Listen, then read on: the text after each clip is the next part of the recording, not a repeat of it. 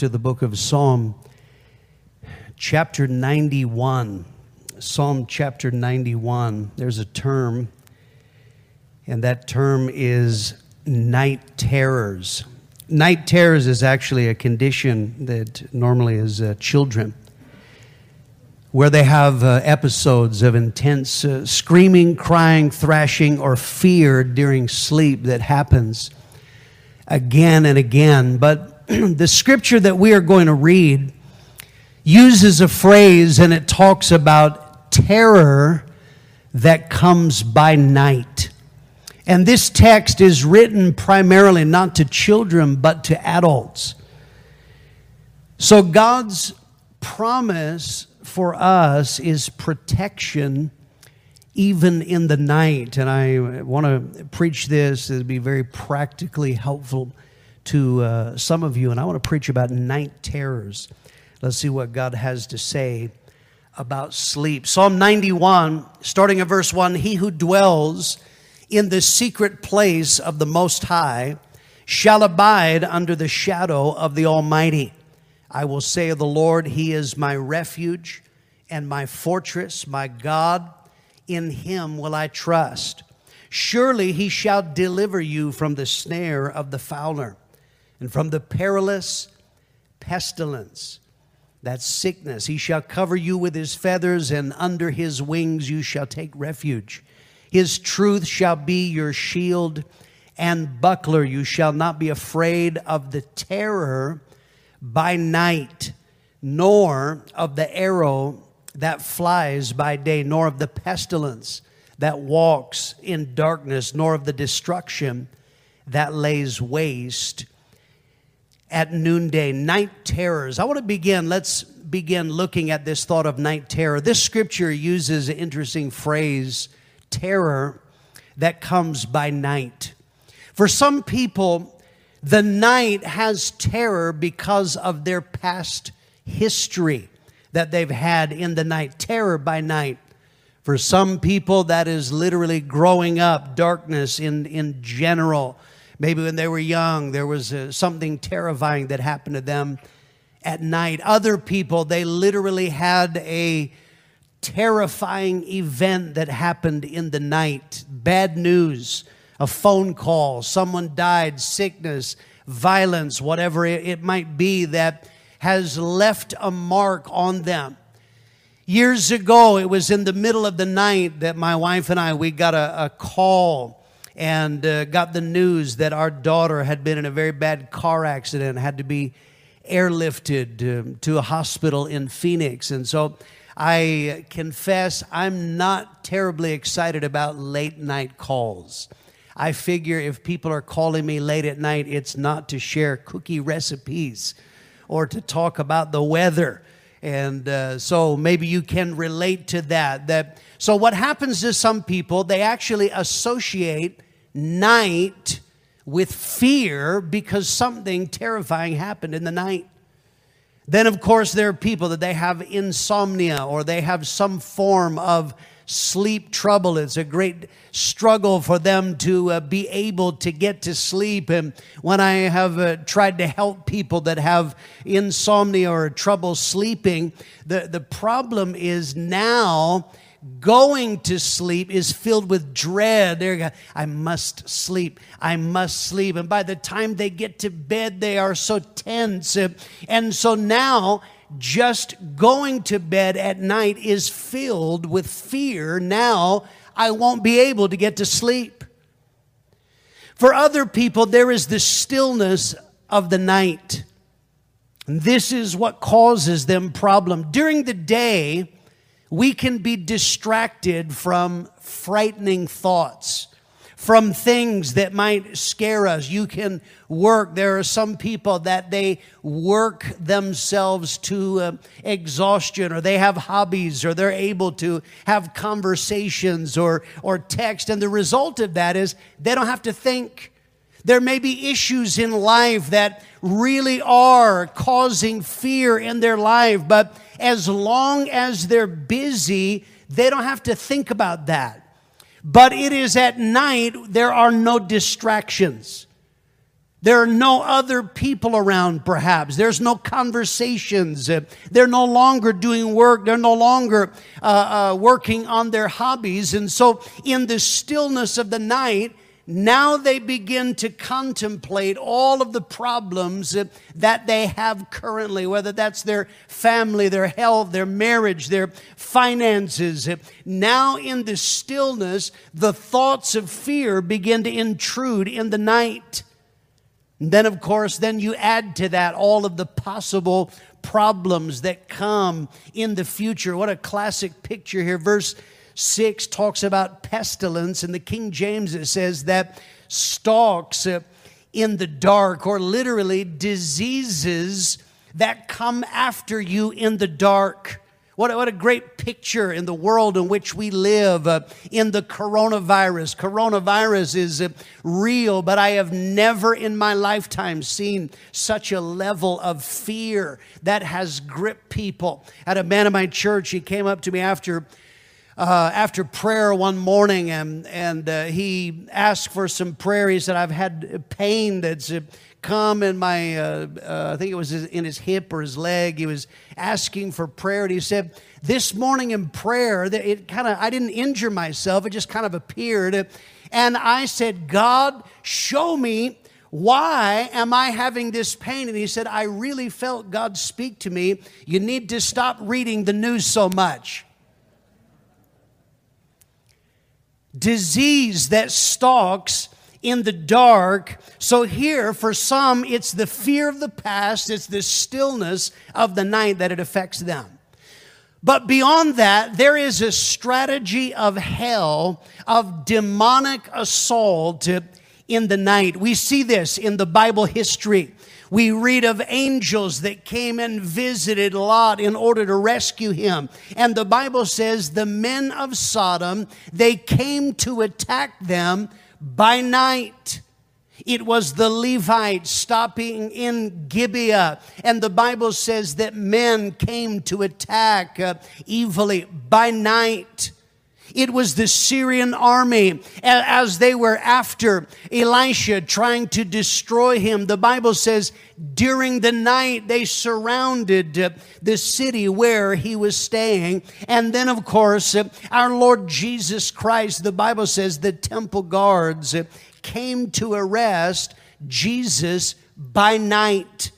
All of those are not an accident. That is telling us something that part of the strategy of hell comes in the night. The devil's strategy, he wants to affect your sleep.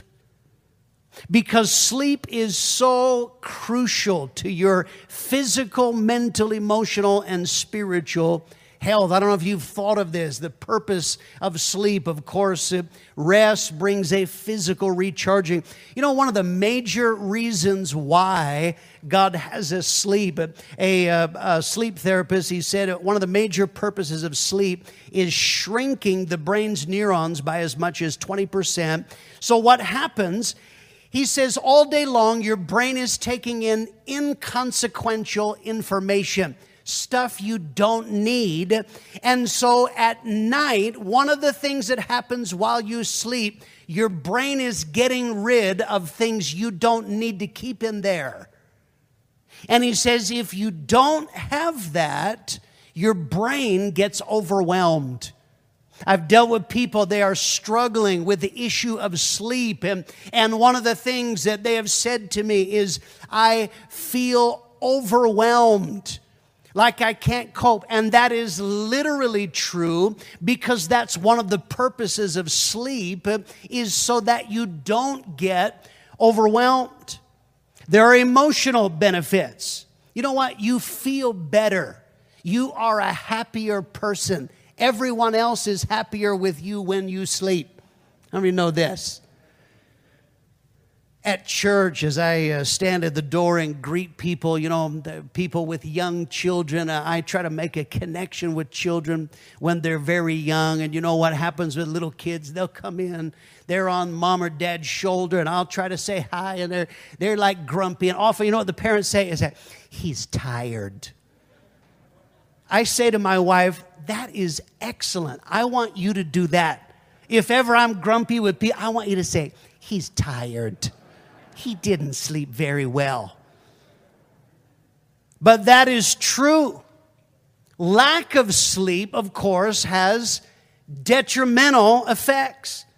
The United States is among the most, uh, uh, the top three most sleep deprived nations in the world. Sleep deprived Americans, they report that a lack of sleep negatively impacts their physical health, 57% say that, mental health, 48%, and their home life. Uh, with their, their, marriage or uh, uh, relationship with their children, 46%.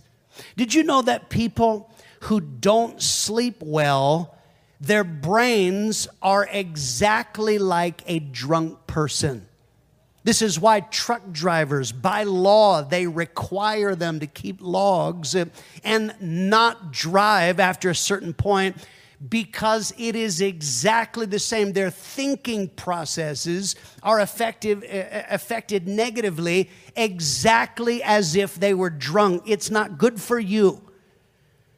Then, of course, researchers say that for each hour of lost sleep, levels of psychological distress rose by 5%. So, if that's true, if you need sleep very much and it's good for you, if not getting sleep is very detrimental, you better believe that the devil is going to demonically assault your ability to sleep. It is a strategy from hell. The Old Testament we read of various kings and enemies, and we read of uh, uh, some enemies that are so significant that they are mentioned in numbers of places, even as they're recounting history. One of those is Og, king of Bashan. We don't know a single thing about him except for that the Bible mentions how big his bed was. Og and his bed here is an enemy of uh, God's people, and it talks of the only thing we know about him, he is the king of the bed. I think that God is telling us something. This is a picture of a demonic strategy of trying to, to assault people's ability to sleep. Some people have, as I said, an inability. They struggle to get to sleep or struggle to stay asleep. Other people, it is nightmares that rob their rest. Physically, they are technically sleeping, but there are nightmares that torment them so that when they wake up in the morning, they are not rested. And then, of course, there are demonic visitations at night. I've pastored in three nations of the world. And one, one thing that no matter which nation I have pastored or uh, only the Lord knows how many uh, nations I have preached in, is I have had people come up to me and they tell me I see things moving at night. They tell me I can feel something in my room. I will wake up and it is as though someone is in my room, or some people, even I wake up, I can feel something that is on me. And I'm not talking about uh, uh, people that are, you know, uh, eating too much pizza or have an overactive imagination. Some of these people, they are embarrassed to admit this. You know, in, in Africa, some nations where they're in touch with the spiritual world, they have no problem. Westerners, you know, Westerners would rather admit they have hemorrhoids than admit that they have things visiting them at night. That's not something, they, they think everybody's going to look at them like, what is wrong with you? And yet, this is keeping them from sleeping. The result, our scripture says, is terror by night. Verse 6 The sun will not strike you by day, nor the moon by night. In Italian, the moon is luna. We get our word lunacy from this. As you know, any of you that have ever worked in, in uh, any uh, mental health ward or uh, anything to do with mental health, you understand this. There's something about the moon that really does bring out the crazies. There is a reality to this. But I'm talking about something that is demonic, it is a strategy of hell against our sleep. Let's talk, secondly, about God, our refuge. The answer to our problems is not self help. If you're struggling with sleep, if your mind is tormented at night, it's not going to help for me to tell you, just don't think about it. Must not think about it, must not think about it, must not think about it. That is not going to help you at all.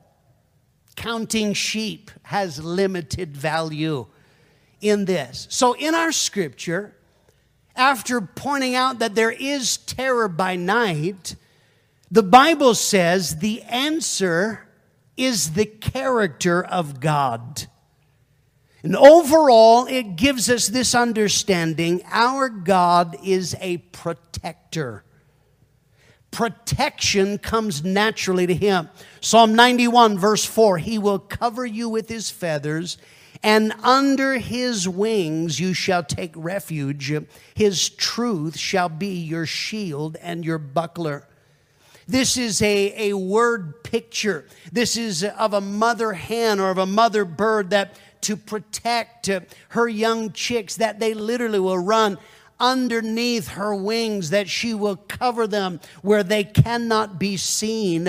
And so here the Bible says, God is a protector. God is not just an energy force that he literally like a mother hen has relationship with her chicks. If you are a child of god god has relationship with you. He has affection for you. He wants to protect you, and that is not only from physical dangers, but if it is true that you need sleep, your God wants to protect you in this area as well. Verse 2 I will say of the Lord, He is my refuge and my fortress, my God, in Him I will trust. Those words, uh, refuge and fortress, it's shelter and tower. It is some, some place that you can go to be at rest or be at peace from assault.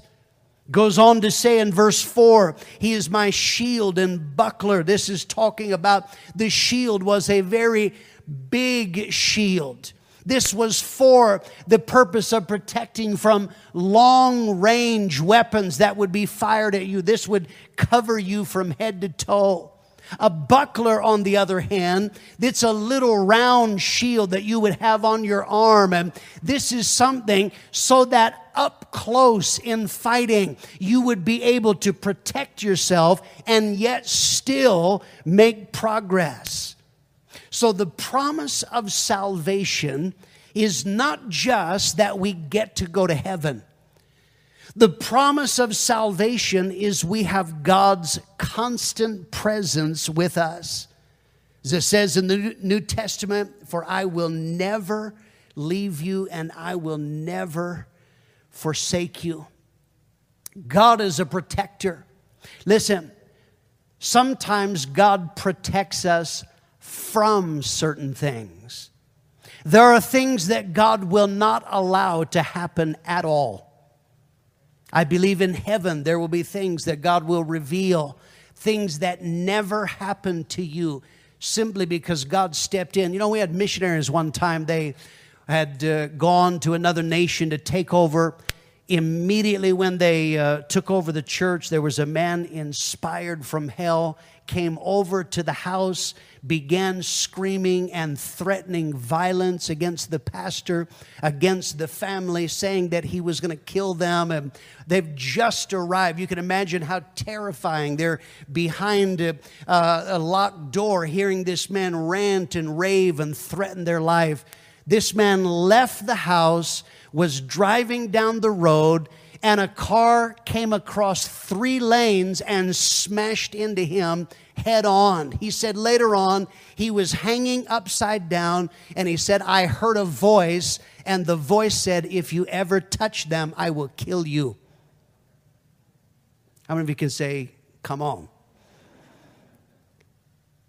There are things that God protects us from, and sometimes God protects us in. One of the things about God is He doesn't keep us from every difficulty in life. He doesn't shield, making sure it only rains on everyone else's picnic but not yours. He doesn't shield us from every trauma of life, of sickness, and, and the death of loved ones, and financial reversals. Um, that is not what God does. Sometimes we go through things only to see that God intervenes in his protection. It's the three Hebrews three Hebrew children in the book of Daniel that God allowed them. They went into the fire, but it is in the fire that they were protected. It was Daniel. He goes into the lion's den, but in the lion's den, God helped him in there. So listen, whether God protects you from or protects you in, our scripture says God is a protector. 17 year old girl, Paige Winter, and her father, they were standing in waist deep water in Atlantic Beach, New Jersey, when Paige suddenly got pulled under by a shark. Witnesses say that her father, Charlie Winter, punched the shark in the face five times before it finally released its grip on his daughter. Paige's grandmother said, Thank God our son was with her. Listen, I can tell you something. Our God is a protector. There are things that I've gone through in life, and I can say, Thank God that God was with me because this is the protection. You know what? You can enter into a supernatural dimension of, of confidence in God's protection. I am not simply saying this so that you will nod your head or say amen. This is practical. Verse 1 He who dwells in the secret place of the Most High shall abide under the shadow of the Almighty. That is describing that God's people in life they can enter in to a dimension that literally gives them peace in the middle of the crazy world in which we're living in. You can go to a place of peace. Corrie ten Boom. She said when i look at the world i get distressed when I look at myself, I get depressed. But when I look at Jesus, I am at rest. She's talking about a secret place, understanding who God is and his promise of protection. So, our scripture says God is able to bring a deliverance from fear that enables restful sleep. Listen, sleep is a promise of God. It is literally a gift from God. Psalm 127 2 it's vain for you to rise up early, to sit up late, to eat the bread of sorrows, for so he gives his beloved sleep. Sleep is a gift from God. For those who are struggling to sleep or struggling with fear that torments them in the night, Listen, God is able to break the assault of hell against your mind. God is able to break the assault of hell against your sleep. And He is able to set us free if it is the past event that has left a mark upon you in the night to where it makes it impossible to sleep or it's a struggle to sleep. Listen, God can set you free from fear. Psalm 4, verse 8 says, I will lie down and sleep in peace, for you alone, O Lord, make me dwell in safety. You know, during World War II and the bombing of London, when the air raid sirens would go off, and this would happen mostly at night. The citizens of London, they had air raid shelters, and as soon as you heard that the bombers were coming, the sirens would warn you, you would race to get down into an air raid shelter. That is just what everybody did. Some people in the neighborhood, the air raid siren went off. They all went into the air raid shelter and they noticed a lady from the neighborhood. She did not come. They were concerned about this. After the bombing was over, they went and found her sound asleep. And they, they, they woke her up and they asked her, Why didn't you come down into the shelter with us? And she said, Well, the Bible says that God does not sleep, and there seemed to be no reason why both of us should stay awake. You know what that woman is talking about? The secret place. That's supernatural. That's not just mind over matter, must not think of bombs. No, she is saying, listen, our God is a protector. He has my future, He has my life, He has my family in his ha- hands. So, therefore, the promise of God is we will be able to sleep. Let's talk about one final thought. Let's talk about the posture of rest. I don't know what kind of sleeper are you. I don't know if you're a back sleeper, a side sleeper, a tummy sleeper. I, I don't know about that. I don't know which one is best.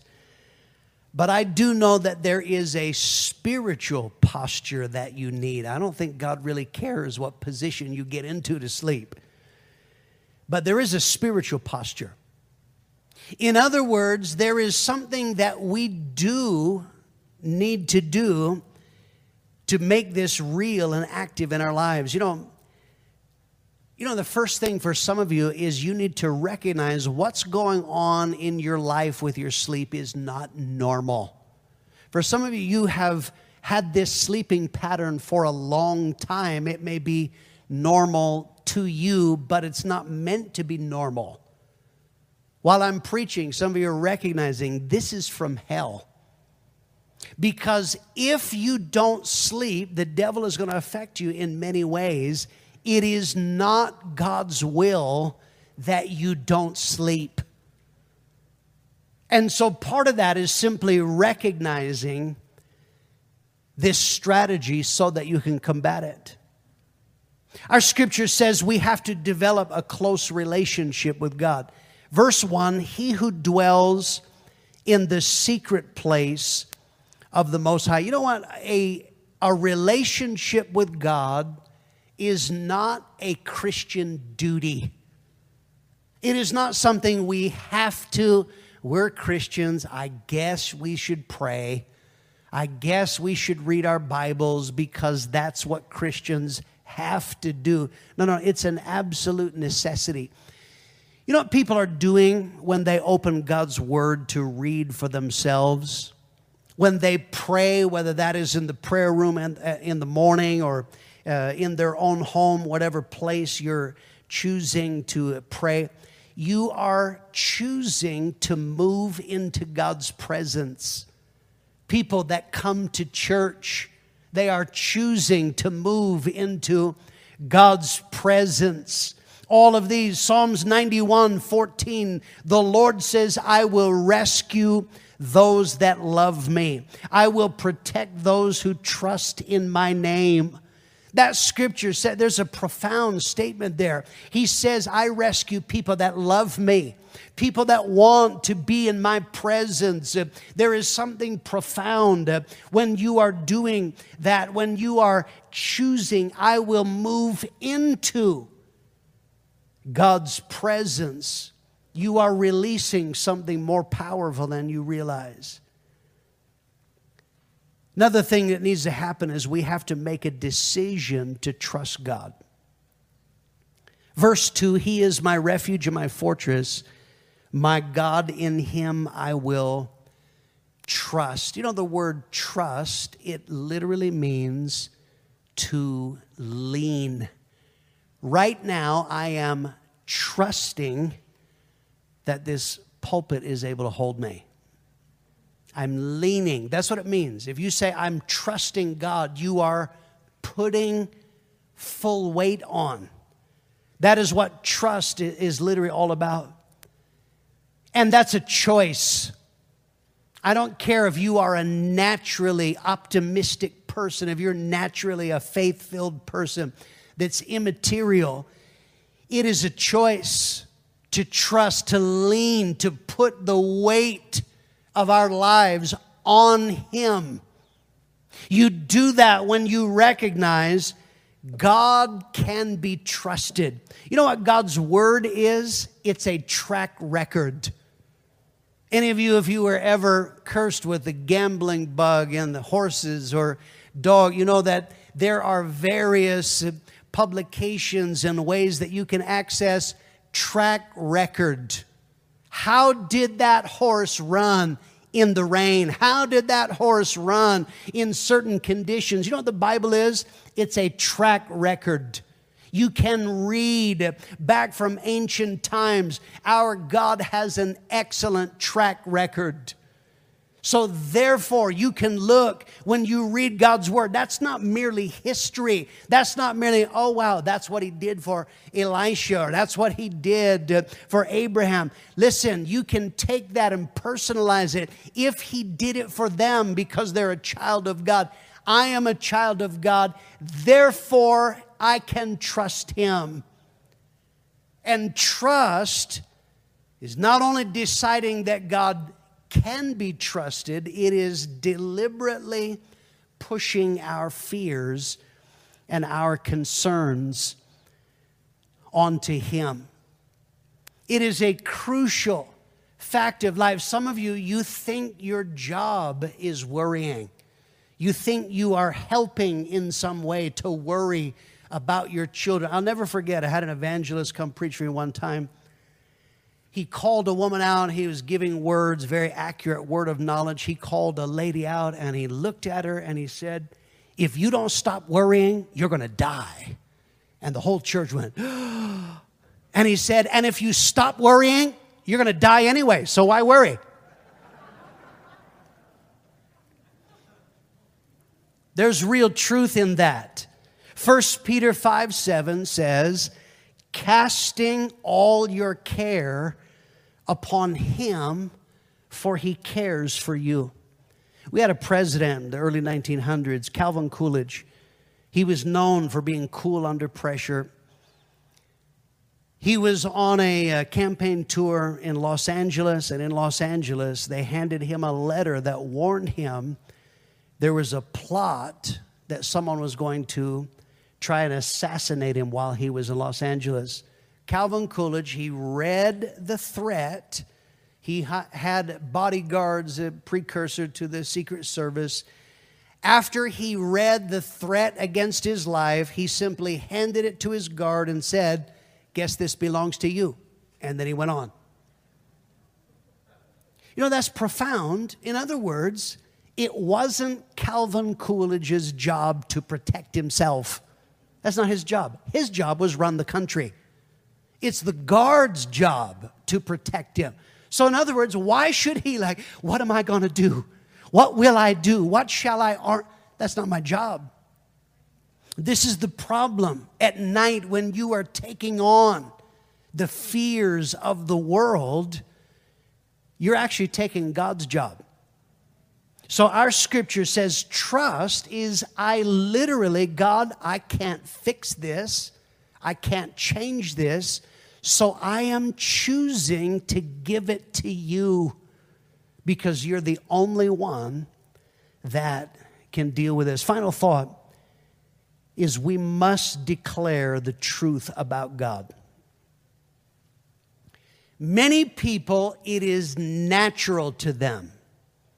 What comes out of their mouth is their fears, their worries, the worst possible outcome. You ever been with somebody that, you, I mean, you're feeling good about something? Wow, that's it. Eh, yeah, but probably, it, and then they'll give you the scenario how it probably will turn into a bummer anyway.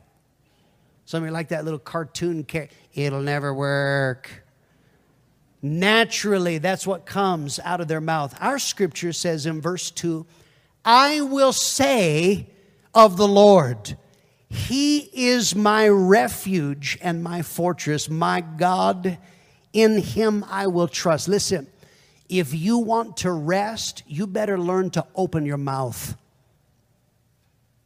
And part of this is saying out loud, if there's other people in bed with you, say it in your head. That will be okay.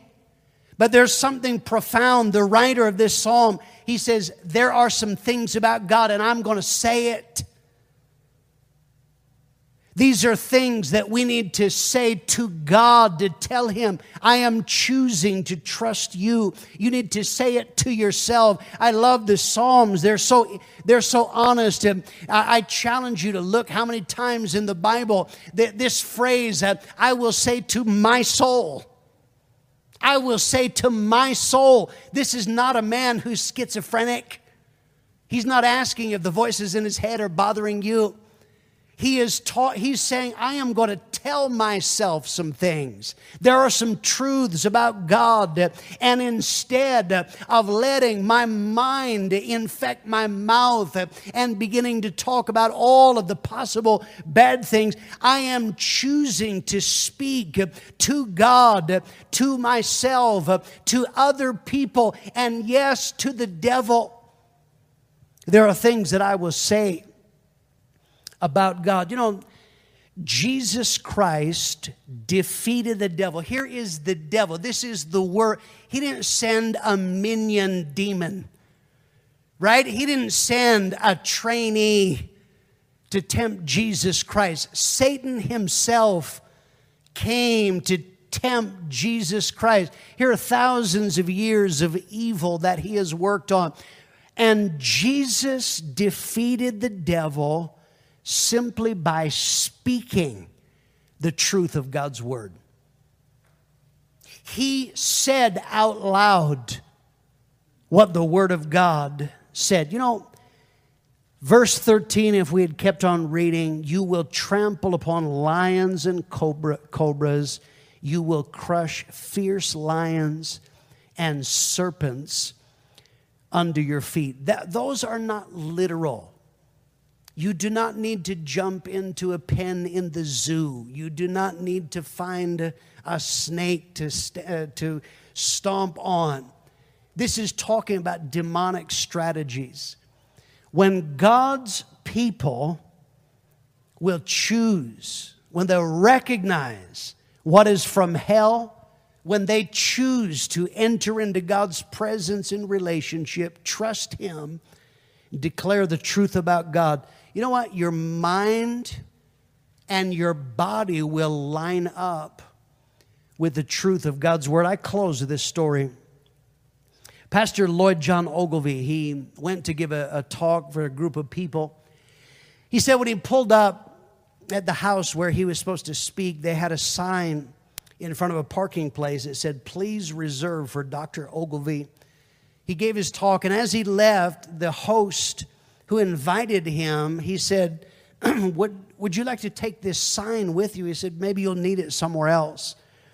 And so the next morning, when he left for work very early, as a joke, he taped that sign above his bed for his wife to see.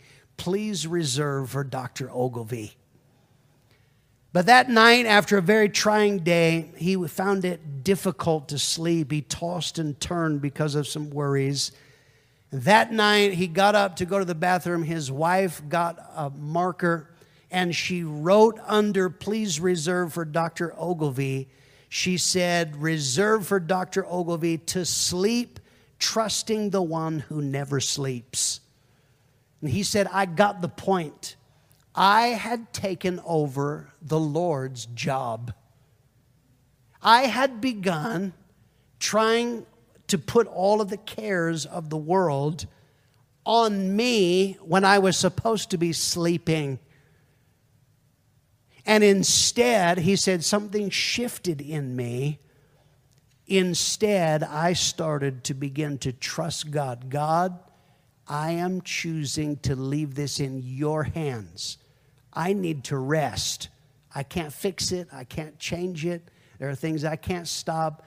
So, God, I'm going to leave that in the hands of the one who our scripture says our God is a protector.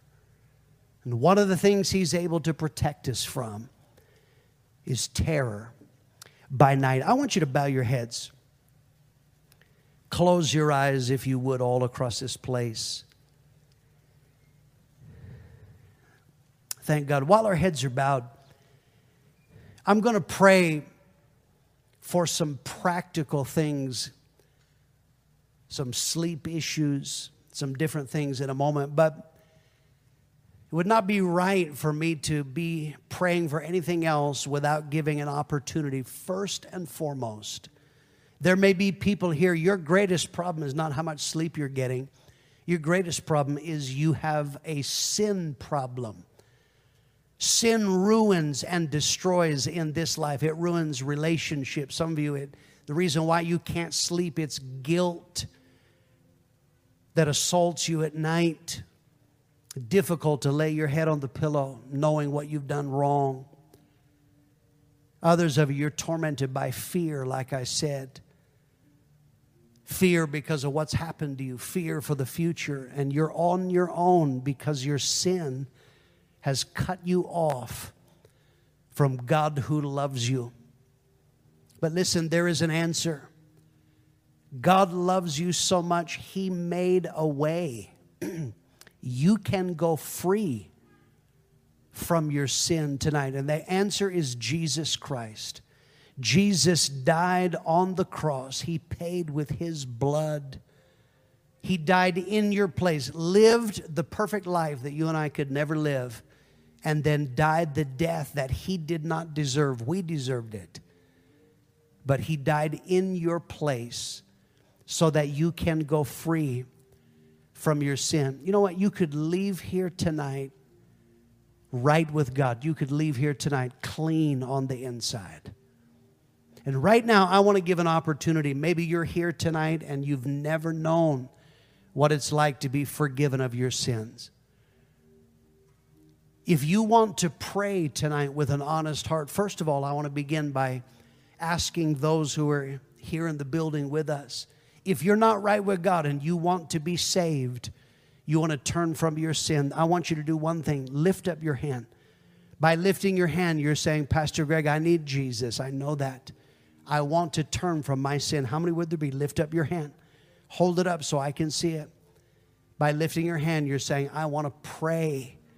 I want God to forgive me. Maybe there's backsliders here.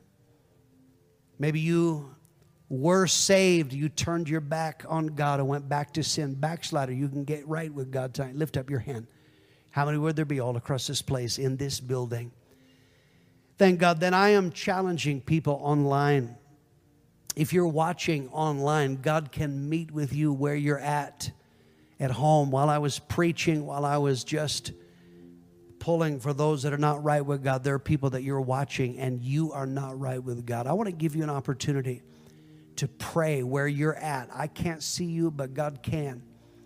And if you want from your heart to turn from your sin, I want you to do something. I'm going to lead you in a prayer.